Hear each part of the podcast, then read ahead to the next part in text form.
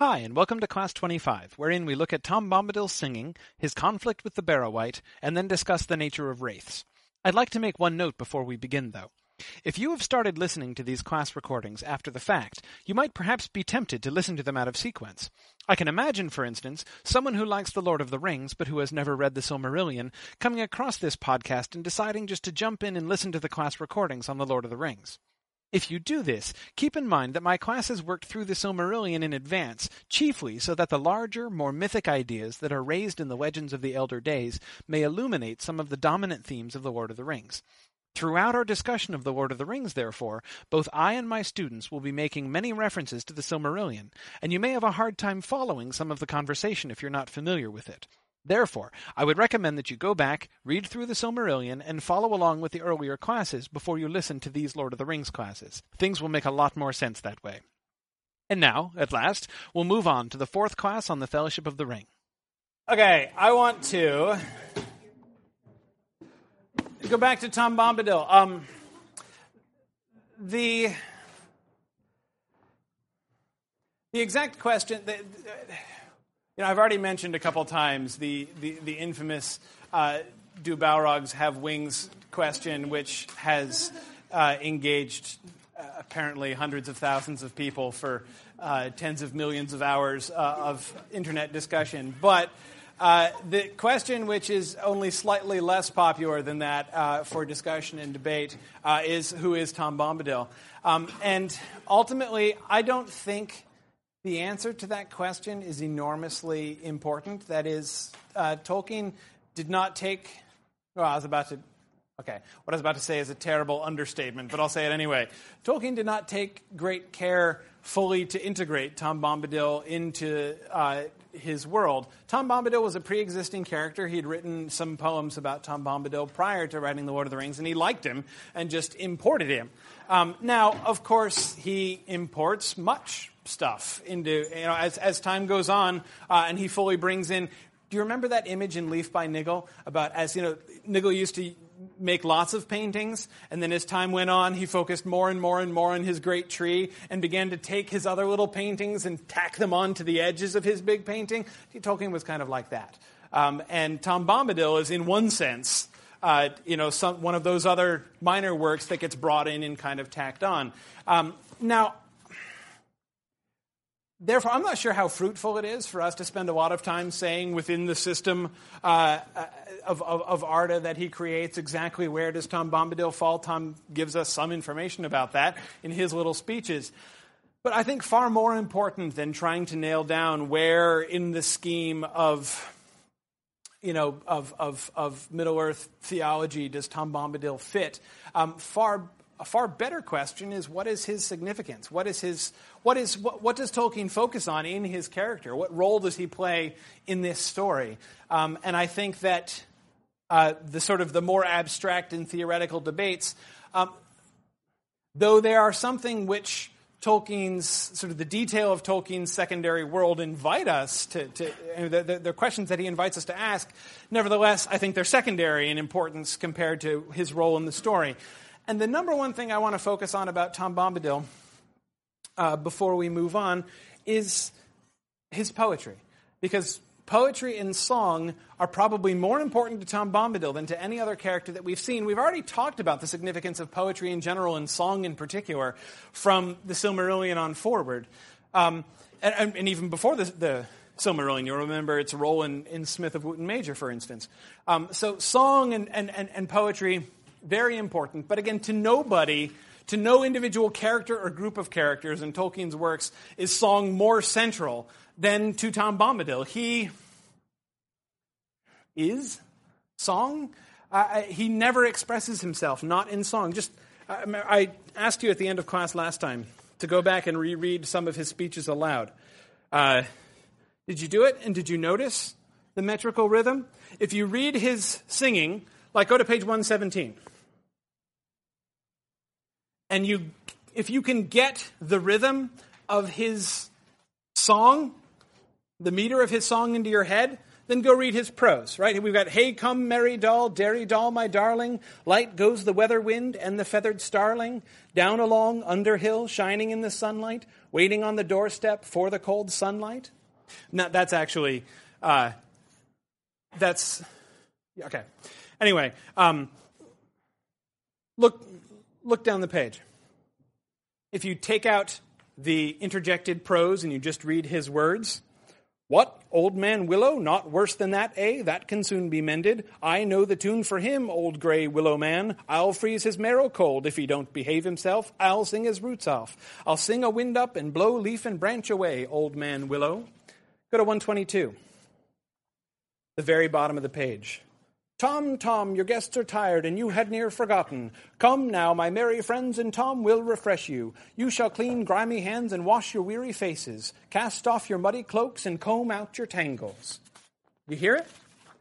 Everything he says is in this same meter, sometimes more loosely, sometimes more rigidly, but he never says anything where he's not singing. 126. When they wake up in the morning,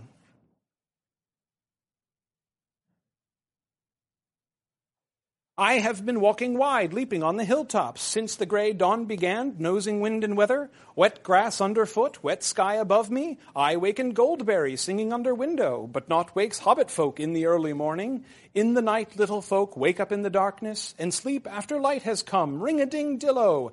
Wake now, my merry friends, forget the nightly noises. Ring a ding dillo dell, derry dell, my hearties. If you come soon, you'll find breakfast on the table. If you come late, you'll get grass and rain water.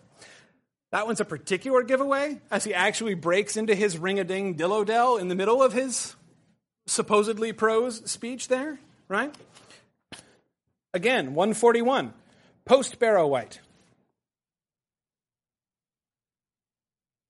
Tom talking about his pony.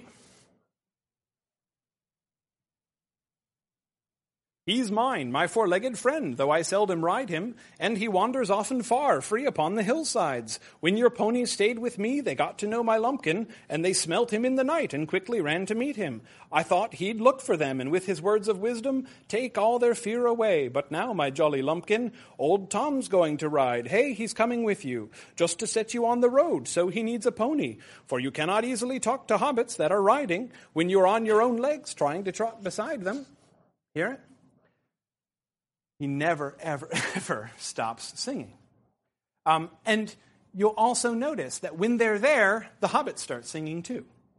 Frodo's first thing when he comes in and meets Goldberry is to break into poetry, and he has no idea what he's doing or why, or why he's saying it. Um, there's a moment, it's just, we're just told about it. We don't actually get the quotations. But they find themselves, uh, after the meal, when they're sitting around with Tom, they realize that they're singing merrily because it seemed more natural than talking. Even without realizing it, they've been breaking into song. Jordan? I remember, I think it was last class, you asked who he was, and the two responses people gave were he is the master and he is. Yes. If he is song, then those are doubly true because if he is, that means like the world is a song, so existence is a song. And the master, songs have a great power in this world, in this setting, so I mean, by being song, he's the master of power, basically. Yes, and Because he doesn't use it. good. Good. The two things that we've seen singing connected with very frequently are creation, in the actual creation of the and subcreation. Right? Now you could say that even in the music of the Ainur, the song wasn't the creative act itself. Right? The creative act is Iluvatar saying Ea, be, right? He speaks into the emptiness and the world is. And that world is merely the articulation of the song that, of the, the song that was made by the Ainur. The Ainur don't actually bring the world into being. Um, but still, this is the line between subcreation and creation is arguably a little fine there with the music of the Ainur. And then later on with enchantment, right? When we see, uh, as Tolkien articulates in On Fairy Stories, uh, enchantment being sort of the ultimate version of subcreation, the creation of a secondary world into which you can completely draw uh, the observer, even, even with the senses. Right? And we've seen examples of that, as for instance, Bilbo's reaction to the dwarf song at the beginning of The Hobbit, when he is drawn in and feels these dwarfish feelings and finds himself thinking dwarfish thoughts. He's actually sort of sucked into, by enchantment, or a kind of enchantment, into the dwarfish worldview there. Um, and Tom does the same thing on a couple of occasions. Look at 127. Tom is also, in this sense, an enchanter. Bottom of the page. As they listened, they began to understand the lives of the forest apart from themselves. Indeed, to feel themselves as the strangers where all other things were at home. Moving constantly in and out of his talk was Old Man Willow, and Frodo learned now enough to content him. Indeed, more than enough, for it was not comfortable lore. Tom's words laid bare the hearts of trees and their thoughts, which were often dark and strange, and filled with a hatred of things that go free upon the earth, gnawing, biting, breaking, hacking, burning, destroyers and usurpers. It was not called the Old Forest without reason, for it was indeed ancient. He goes on it basically as they go, they become drawn into the mindset of the forest, just as as Tom is singing about the forest, they have the same experience with the forest that Bilbo had with the dwarves back in Bag End at the beginning of The Hobbit. Um, there's another moment of enchantment like this that happens again, even with sort of less prompting. Um, on 142, near the very end of their near the very end of their discussions. Few now remember them, yet still some go wandering, sons of forgotten kings, walking in loneliness, guarding from evil things, folk that are heedless. The hobbits did not understand his words, but as he spoke, they had a vision, as it were, of a great expanse of years behind them, like a vast shadowy plain over which there strode shapes of men, tall and grim, with bright swords, and last came one with a star on his brow, who happens to be listening in the bushes, actually, while they're having this conversation, as it happens. Um, but you remember that?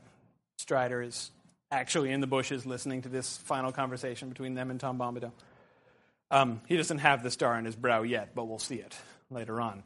Um, he's, of course, he, Tom Bombadil, is, of course, talking about the Rangers here of the North, the, the, the Dunedain, as Bilbo is at some pains to try to explain uh, to Frodo the significance of the Rangers.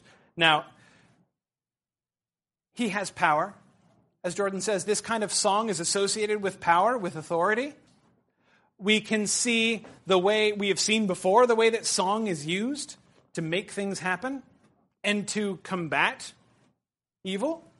We saw Finrod do it unsuccessfully. We saw Luthien do it much more successfully.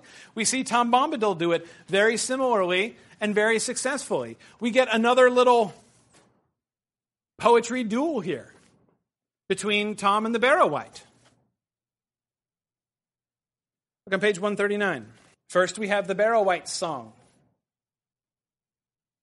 Cold be hand and heart and bone, and cold be sleep under stone, never more to wake on stony bed, never till the sun fails and the moon is dead. In the black wind the stars shall die, and still on gold here let them lie, till the dark Lord lifts his hand over dead sea and withered land.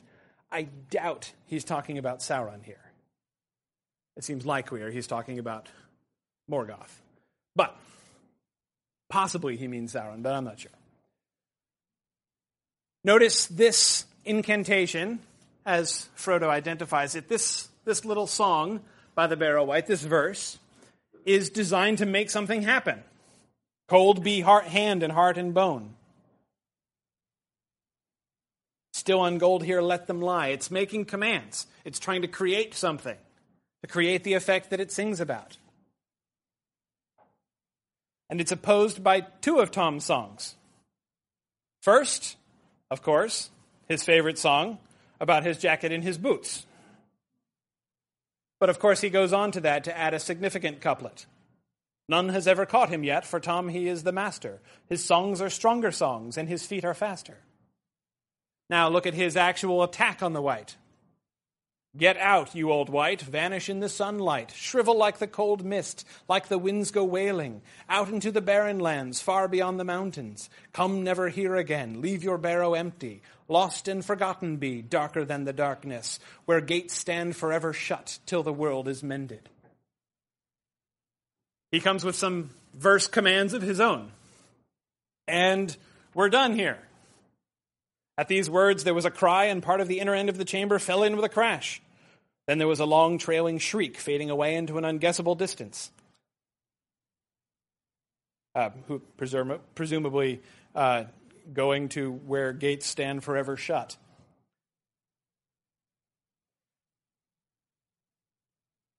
Notice the description right before Tom's verse, or rather in between Tom's verses. There was a loud rumbling sound as of stones rolling and falling, and suddenly light streamed in, real light, the plain light of day. A low door like opening appeared at the end of the chamber beyond Frodo's feet, and there was Tom's head, hat, feather, and all, framed against the light of the sun rising red behind him. The light fell upon the floor and upon the faces of the three hobbits lying beside Frodo. They did not stir, but the sickly hue had left them. They looked now as if they were only very deeply asleep. Even before he kicks out the Barrow-wight, he's already won. Do you see what their two songs are doing? What are they singing about? How are they opposed to each other?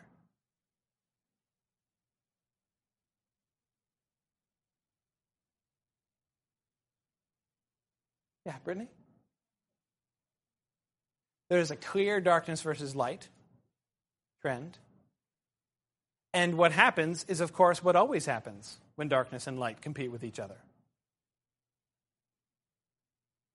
There's no competition, right? You have a dark room and you introduce light, then it's light, right? That's the nature of darkness. That's the nature of light. And that's what happens when Tom Bombadil comes into a barrow. It turns out in that way to be rather disappointingly unlike Finrod versus Sauron in the, Silmarillion, right? No real competition. Tony? I think the last lines are some of the most important just because they talk about the land and how the, the wight, the Dead Sea and withered land. And Tom's, I mean, in one sense, Tom's agreeing that they're dead and withered, and he's saying when the world is mended. Yes. And just implying that there is something wrong with the world already. Yes. Good. Uh, for Tom to be opposing the darkness with a sort of a blind light, right? Oh, I have no. You're saying everything is, is should be horrible. No, I'm saying everything is is wonderful. He recognizes that it's not. Um, he does recognize that the world needs mending. But of course, in saying that, you are both recognizing the evil and saying it's going to get mended, right? Uh, expressing hope and confidence, as he certainly does. Good, good. Derek? Well, um, I think they both like um, said his thing about like how this was going to end. Like he said, um, the Barrow-wight was like saying when when uh, the Dark Lord raises his hand and comes back to life. I was thinking he meant Morgoth returning from the void, or like it could mean he's never going to return from the void, so there's going to be stuck here forever. And uh, Tom Bombadil, like he was saying, if uh, the Barrow-wight meant when the Dark Lord returns and destroys everything, he's like, no, that's not what's going to happen. The world's going to be fixed. Right. And where's the Barrow-wight going to be? Where do gates stand forever shut? Nienna's back. Nienna's back porch. Exactly. That's exactly where they are. And presumably, uh, Thomas is is ushering him out the same hatch that Morgoth was shoved through at the end of the first stage. Yeah, yeah, um, yeah. Rachel. Not to dwell on it too much, but I think another thing that's going on is Barrow-wight is trying to exert influence over something that he has no right to be dominating. Yes. And Tom is instead pointing out that he's not supposed to be here because that's his place. He's supposed to be back in the darkness. yes. I think that's another significant difference in their songs. Yes, there's Tom is asserting what things are and what things should be. And ultimately, as Tony points out, what things will be in the end. The Barrow-wight is blindly and stubbornly insisting on trying to make things what they aren't. Right? He's trying to change things, and in a particular way. Notice that, I mean, we, we've talked about this, especially back in the Silmarillion, thinking about Ungoliant and, and Melkor and Feanor. And, uh, you know, we're looking at the patterns of evil and how evil people act and what evil is like. The Barrow-wight gives us another little interesting case study uh, in evil creatures in Tolkien, right? Um, what does the Barrow-wight want? You know, we hear about the, the terrible spells of the Barrow-wights. What are they? What does the Barrow-wight try to do to them?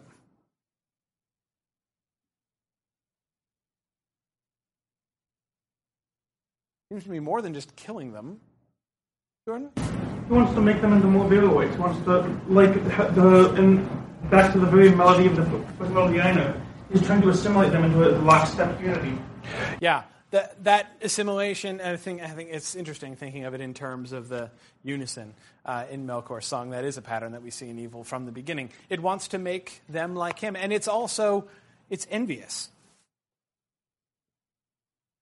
The dreadful spells of the Barrow-wights. Look at the bottom of 137. When Frodo is listening to the song, before he makes out the words. Out of the formless stream of sad but horrible sounds, strings of words would now and again shape themselves grim, hard, cold words, heartless and miserable. The night was railing against the morning of which it was bereaved, and the cold was cursing the warmth for which it hungered. That's the context. That's the prompting we get before we get the verse, which, artic- which, which articulates it more clearly. It is envious. Just like Ungoliant, it desires the light and hates it. It feeds on, so the Barrow-wights feed on warmth and light, but hate it and envy it. And they try to make them like that. I mean, the, the spell that, they're, that it is placing on the hobbits, the incantation it's saying, is that they shall be like it cold be hand and heart and bone. Never more to wake on stony bed. It wants to make them into little grave figures. Wants them to lie there on the golden treasures inside the barrow forever. And remember Merry's experience. When he wakes up, he has memories. What are his memories?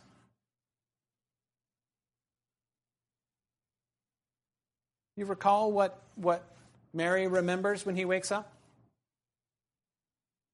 Rachel? Um, someone stabbed him in the heart. He remembers being killed.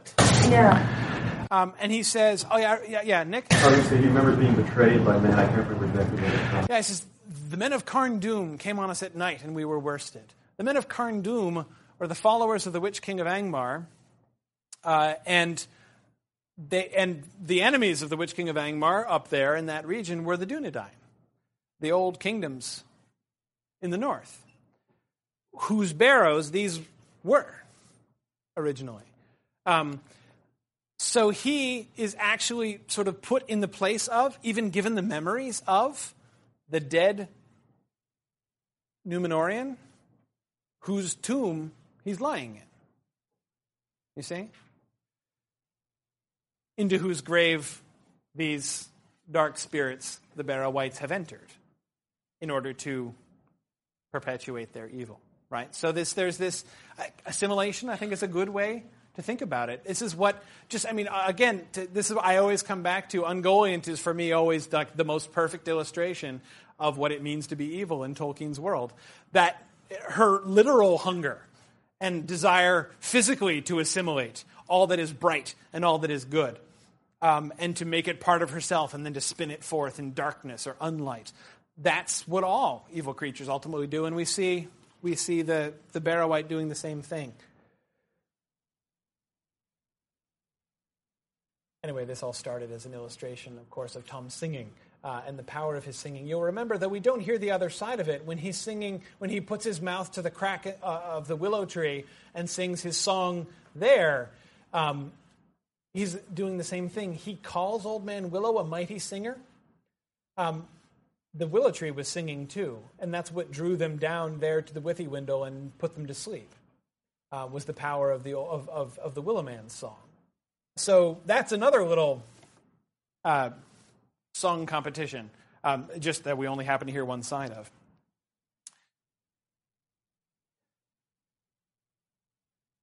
One last point Tom's connection not only with life, but also with, with, with life and with nature. Uh, remember the, the immediate treatment that he recommends for, for, for, for Sam and Pippin and Merry as they're trying to recover themselves? He's going to go back into the barrow and bring out the treasure and scatter it, and therefore break the power of the enchantment on the barrow, he says. And in the meantime, he prescribes something for them. You remember, Tony? Do you remember? Running naked on the grass. Run naked on the grass. That's exactly it. Yes. Run naked because they, they, they're naked because they, they took off the stuff that the Barrow-wight put on them and their own clothes were gone. Um, there's that charming moment when Sam is looking around for his clothes, right? Um, and so he said, "Run naked on the grass." Green Mayday. I was trying not to go there, but uh, in fact, perhaps I would drop this entire line, uh, as the local relevance might perhaps be too inescapable. But uh, nor would I want to be seen as, in some sense, endorsing it. But I think you see the point. Let me move on now. Uh, I have absolutely no response for that.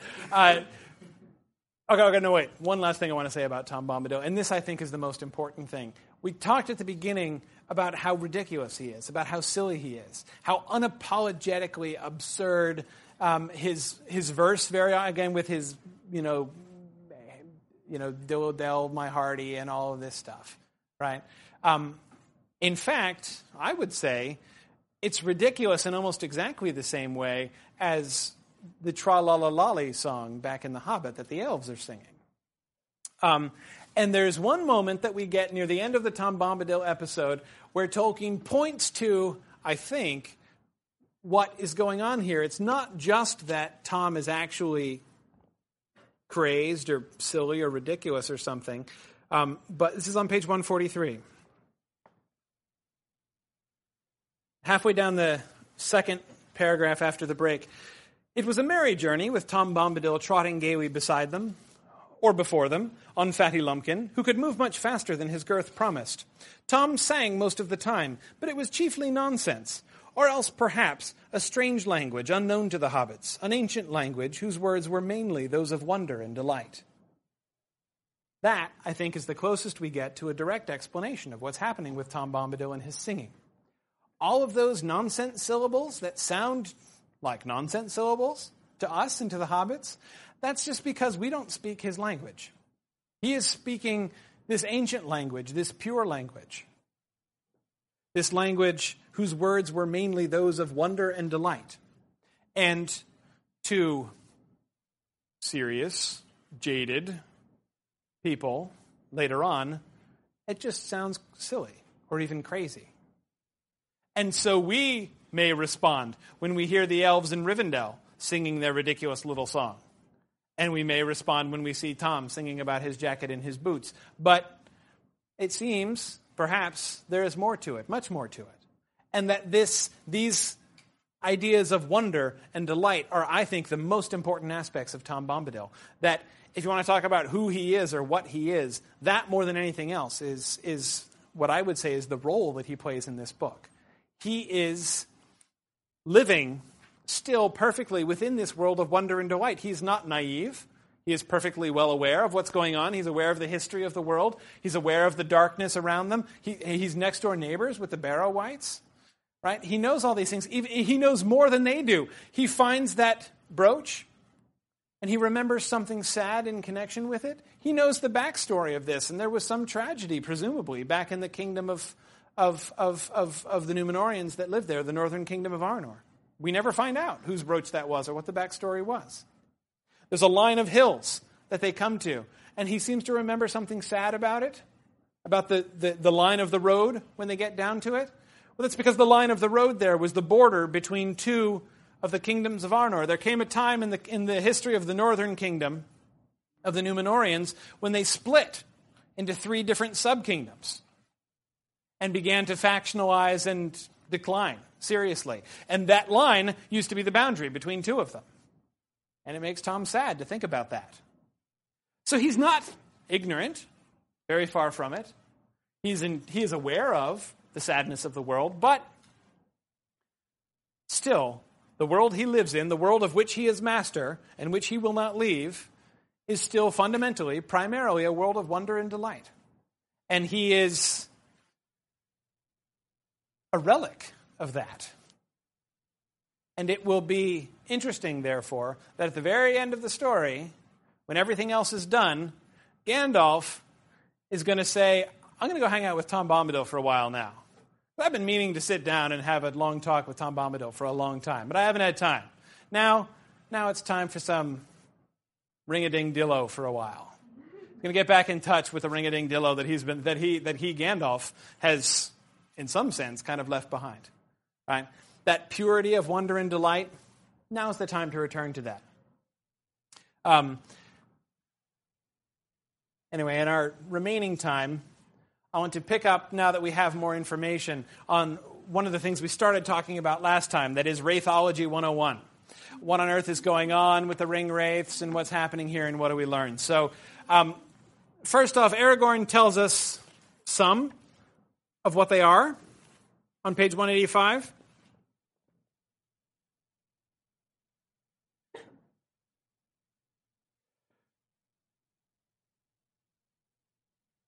One of the things, of course, that is happening throughout this first half of the book is that most of the people that Frodo meets know exactly who the ring wraiths are, and Frodo still hasn't put it together yet. Um, so, I mean, Gildor refers to them, and Strider refers to them, um, uh, even Tom to some extent, and they're all making assumptions about it. Uh, you know, uh, like for instance, when uh, Strider the morning after the attack says, uh, there seem to have been only five of them. Why they weren't all here, I can't think. Um, and of course, because he knows there are nine of them. Um, and he mentioned before, I know their number, right? But again, he, there's sometimes when, when, they, when they sort of, when they, meaning Strider and Gildor and Glorfindel, will kind of slip and uh, speak like they assume that everybody else, including us, knows exactly what they're talking about. Um, on 185 is when they talk about the, the Black Riders that they've just seen down by the road. Um, and Merry asks, Can they see? I mean, they seem to have been sniffing for us before, but when we were up on the hill, you made us get down like they could see us from, from, from a distance. What's going on? And he says, For the black horses can see, and the riders can use men and other creatures as spies, as we found at Bree. They themselves do not see the world of light as we do, but our shapes cast shadows in their minds, which only the noon sun destroys. And in the dark they perceive many signs and forms that are hidden from us. Then they are most to be feared. And at all times they smell the blood of living things, desiring and hating it. Senses, too, there are other than sight or smell. We can feel their presence. It troubled our hearts. As soon as we came here and before we saw them, they feel ours more keenly. Also, he added, and his voice sank to a whisper, the ring draws them. This is why the riders in the Shire were sniffing they weren't sniffing for the ring, they were sniffing for the blood of the hobbits. They were looking for a living thing there hiding in the bushes. Something, you know, bigger than a squirrel and smaller than a man. Um, I don't know if they can recognize the scent of hobbit. It doesn't seem to be a scent thing in the same way you'll remember Smaug and Bilbo talking about dwarf scent versus hobbit scent. He, Smaug couldn't place hobbit scent because he'd never smelled it before. It doesn't seem exactly like that kind of smelling. It's the blood of living things that they can smell and that they can perceive. The ring draws them, though clearly not that directly and not that forcibly, or they would have been drawn more clear, more plainly to Frodo before when he was hiding in the bushes. Um, but they seem to have a general aware, awareness of what it is. They can see very poorly in the day. They can see much better in the night. They can see, and, and our forms cast shadows in their minds, Strider says. All still a little bit unclear Gandalf says to Frodo, When you put the ring on, then you are half in the Wraith world yourself. And notice what happens when he does on page 191. Immediately, though everything else remained as before, dim and dark, the shapes, that is, the shapes of the riders, of course, became terribly clear. He was able to see beneath their black wrappings. They were five tall figures, two standing on the lip of the dell, three advancing. In their white faces burned keen and merciless eyes. Under their mantles were long gray robes, and upon their gray hairs were helms of silver. In their haggard hands were swords of steel. Um, so he sees, and this is why you know he, he, when he wakes up, he's like, "Where is the pale king?" And nobody knows what he's talking about because nobody else can see them uh, except for him. So there, there appear to be, in one sense anyway, two worlds a physical and a spiritual world. Gandalf uses the phrase the other side at one point. You know, he speaks of Frodo seeing Glorfindel and saying, You saw him for a moment as he appears on the other side. The Wraiths live in one of these world, worlds, but the two of them are connected together, and so they cast shadows in this one. You can see their shapes and their outlines, but they don't appear to have physical bodies exactly because they live in the Wraith world. But we can still see them, they still have some kind of being here. The Calaquendi live in both. Those who live in the blessed realm dwell at once in, on both sides, Gandalf says. And so this is why when Frodo, who has begun to fade and is almost in the Wraith world full time, by the time they get to the ford, because of the, the knife, that was what the knife was designed to do. The reason that they just stabbed him and moved off was that they were trying to make him into a Wraith, at which point the reclamation of the ring is going to be pretty simple. But it fails because they stabbed him not in the heart, where it would have been instantaneous, but in the shoulder and therefore the point of the knife has to work its way laboriously up through his body to his heart, which it does not quite do. They find it in time. Um, this is why, although his wound has closed, as Sam points out, it looked like he should be getting better. It was a really small wound anyway. What's the problem? That's that's the problem. And as it gets closer, he fades more and more until the shapes of his friends become shadowy. He can't really see them as clearly. And Glorfindel is this bright, shining white figure when he reveals himself in his wrath there on the edge of the ford. Um, notice Glorfindel's casual fearlessness about the wraiths. He's not afraid of them. Um, I love the understated way in which he describes his conflict with the ring wraiths on the bridge, the bridge where he left the elf stone in the mud on the bridge as a token that they could pass safely, and they come and they find it, and Strider's trying to interpret what that means. You remember that? Um, you know, he, he just says, I found some of the servants of Sauron on the bridge, but they withdrew, and I pursued them. But they withdrew. They just, they run away when they see him, and he chases them. They withdrew. I, I, that's very, very, very, very understated. Um, they won't even stand up to him. And he is one of the things that propel. Only a few of them are actually in the river when the flood comes. The rest of them plunge into the river when Glorfindel comes up behind them. I mean, that's that's it's serious stuff here. And it's and, and again, this is this is a Calaquendi thing. Those who have been in the blessed realm have been changed. You'll remember when the Calaquendi come back to Middle Earth and the light of Aman is still in their faces and the orcs can't stand before them and they're just you know, an enormous step up uh, from the Moriquendi, the Sindar, and the, the, the Nandor that have been over in Middle Earth. This is, we're given for the first time some kind of explanation of like the mechanism there, how the Calaquendi were changed. Jordan? Um, regarding this spirit world thing, is this the same sort of spirit world as Valar when they're not using a body, or is the third higher level? That is an excellent question, not explicitly addressed, though I would assume it would be. Yes, the same. Um, that what the, the, in, in talking about the embodiment of the Ainur and how they can take physical form would be them visibly manifesting themselves in the physical world. Um, their existence that they have, obviously, they would be existing um, in both worlds at the same time, though they can choose. Um, but yeah, I, I, would assume so. Though that's, mean, he doesn't explicitly say that here, but that would seem to work that way.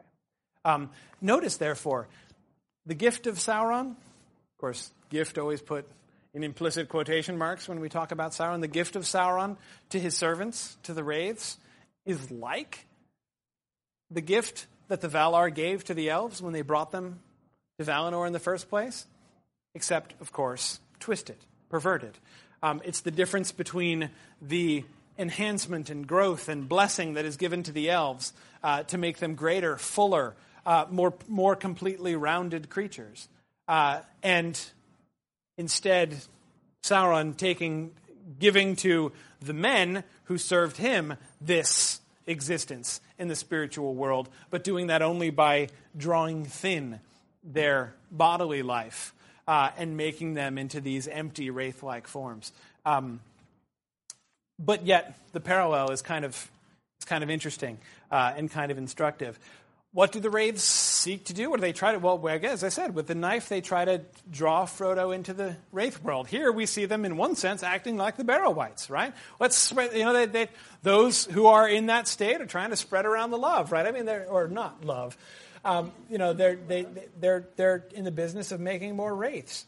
Um, they want to subdue Frodo to their will, to make him a shadow under their. They are shadows under the, under the great shadow, and they want to make Frodo a shadow under them. right? To have the kind of dominion over them that Sauron already has. Wait, to have the kind of dominion over Frodo that that, that Sauron already has over them. Um, but again, and this is why they have no power over Glorfindel. He's already there. They can't draw him into the Wraith world. Now, hobbits fade very reluctantly, Gandalf points out. And I think that this is an interesting point. We're told in the prologue that hobbits are unusually and unexpectedly tough. That is, that they resist pain and suffering and want uh, much more, much better and longer uh, than people would expect because they look all, you know, soft and, uh, and, and, cute and weak. Uh, if you just look no further than their round, well fed faces, as Tolkien says. But they can endure and they're, they're slow to fade. Yeah, Marta? Kind of like what we were talking about last class time, which uh, about fate and everything. Gandalf says it. Um, yes, fortune or fate have, have helped you, not to mention courage. For your heart was not touched and only your shoulder was pierced, and that was because you resisted to the last. So, again, the whole is Frodo special? Well, he's not special, but he did have some good stuff, but he also did some bad stuff, and that, yeah. that is all important. Yeah. Yeah, definitely. He was saved by fortune or by fate, but it was also his own choices, right? Because you resisted to the last. Um, he did something pretty stupid by putting on the ring in the was stupid. I mean, sure, easy for us to say, but anyway, it was it was it was a bad choice to put the ring on. But the only reason that it didn't stab him was because he was attacking at the time. You know, he lunged quite unexpectedly to the ring wraith. Apparently, lunged toward it and attacked it with with with with you know ineffectually with his sword, uh, crying out "Ah, Elbereth Gilthoniel," um, which Strider says was a good move by Frodo at that time. That that was uh, more damaging to the ring wraith than his sword was. And, and Gandalf emphasizes because you made the right choice there, because of what you did, things turned out really well. So once again, we can see fate, fortune, yes, but also your own choice, and that your own actions do, in fact, have consequences. Yes, exactly. Frodo is tough. We saw in the in the the, the barrow, you know, that that seed of courage awakens within him. Right? He. Um, he has that resistance. But I think uh, the other thing I would want to go back to with hobbits and why they fade so reluctantly, I think it's not just a question of their physiology or something. This because it's not about being physical. Like no physical attribute can make you reluctant to fading because it's not about. It's about you know going from physical to spiritual. Um, remember here Gandalf's comments about there being a power in the Shire to resist the Black Riders. I mentioned this before. Um, what kind of power is there in the Shire? How, why exactly do hobbits resist fading? And I think there are a couple moments where we can get glimpses of why this might be. Eve? It's almost like the, um, this is a weird comparison, but it's almost like the more perfect form of the greed of the Numenoreans. They really enjoy being comfortable. And because they love life so much, they don't really want to let it go. Yes. They know it's their time. Yeah, I agree. They have a close affinity with the earth, we're told. Um, yeah, good. Well, is this why even though they're not uh, they're not like the children of the uh, I don't know this well they are but you know like not like the dwarves or the elves they're still long, more long lived than man. Yeah, I think that's a good point. They have remember long life was given as as a as a gift to the Numenoreans, right? But yet hobbits do have unusually long life. Not quite so long as the Numenoreans, but longer than the average big person, right? There, there is a way in which they, ha- they do have more life. Uh, in some difficult to quantify way, though that though age is one interesting way to quantify it, right? Um, think of the compliment that uh, Tom Bombadil gives to Farmer Maggot, right? There is earth beneath beneath his feet and clay on his fingers. This is a good thing, right? Both his eyes are open. Um, think of the talk that Bilbo and Frodo have. Frodo, Bilbo says, after all, there's nobody like hobbits for a really good talk. Right? And the first time they talk in the Hall of Fire, they're talking about Shire gossip, right? And Bilbo is very interested to hear all of the stories about everything that's been going on with all of the hobbits that they knew in common in the Shire. But then afterwards, they retire back to Bilbo's room and keep talking. And do you remember what they talk about there? This is on 232. There they sat for some while, looking through the window at the bright stars above the, climbing, the steep climbing woods, and talking softly. They spoke no more of the small news of the Shire far away, nor of the dark shadows and perils that encompassed them, but of the fair things that they had seen in the world together, of the elves, of the stars, of trees, and the gentle fall of the bright year in the woods. And it's after this that Bilbo says to Frodo in the last paragraph, Bless me, but it has been good to see you again. There are no folk like hobbits for a really good talk. That's a really good talk that they have. This is Hobbit life. They don't fade very easily because they are, there is in some sense more of life about them. Um, and this also would seem to be where their power comes from and where the power in the Shire comes from, as weak as the Shire itself might appear from the outside. One last brief note. Um, we've talked about the temptations that the ring gives and the, the, the, effect that the ring has. Notice a difference when Frodo actually succumbs to the temptation and puts on the ring in the dell under Weathertop, it sounds very different. Um, page 191 is where it happens.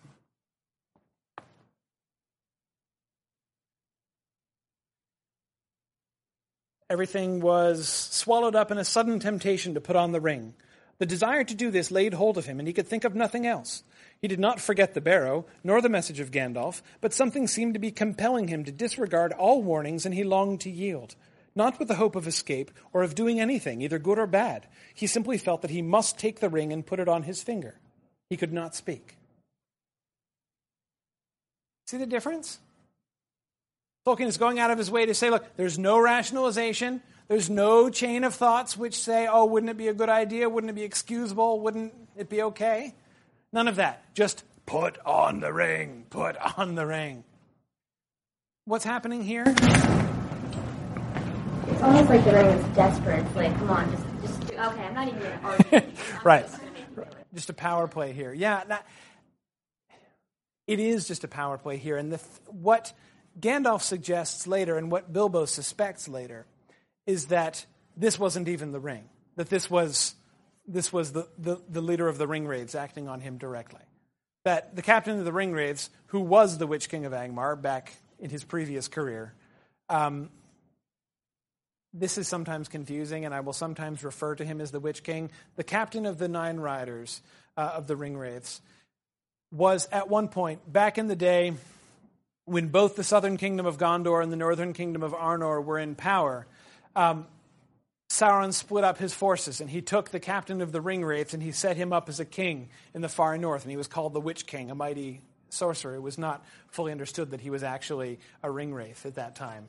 Um, and he was the captain. He, he was the captain of the armies of Carn Dum, uh, and he was the, the enemy of the northern kingdom. And eventually, after many, many, many years of campaign, many centuries of campaign, finally destroyed, brought about the destruction of the northern kingdom uh, of Arnor, and that's why all that's left are the Rangers right now. Um, so he has this very famous sort of previous career, and now he's returning as captain of the Ringwraiths. Anyway, he seems to be influencing Frodo himself directly here, with a kind of lack of subtlety which is uncharacteristic of the ring, where he just comes in and he, he, he just commands with power. He knows the ring is there, he knows the ring bearer is there in the dell. And so he just exerts his power and tries to overcome Frodo's will. Put it on, put it on, put it on, put it on, and he gives in. And Frodo later on perceives that in doing that, he was acting not on his own impulse, but obeying the imperious command of his enemy. Uh, and Gandalf suggests that that, that same thing is true there. We'll see this happen again uh, later on. But, um, but I think that that's kind of interesting. Again, the ring has that characteristic style that you can usually, that you can usually identify. Um, okay. I will let you go next time. Council of Elrond, the longest chapter in The Lord of the Rings. All right. For the next class, we will cover only two more chapters, since one of them, the Council of Elrond, is enormous, so make sure you read chapters 2 and 3 of Book 2. Thanks for listening, and Godspeed.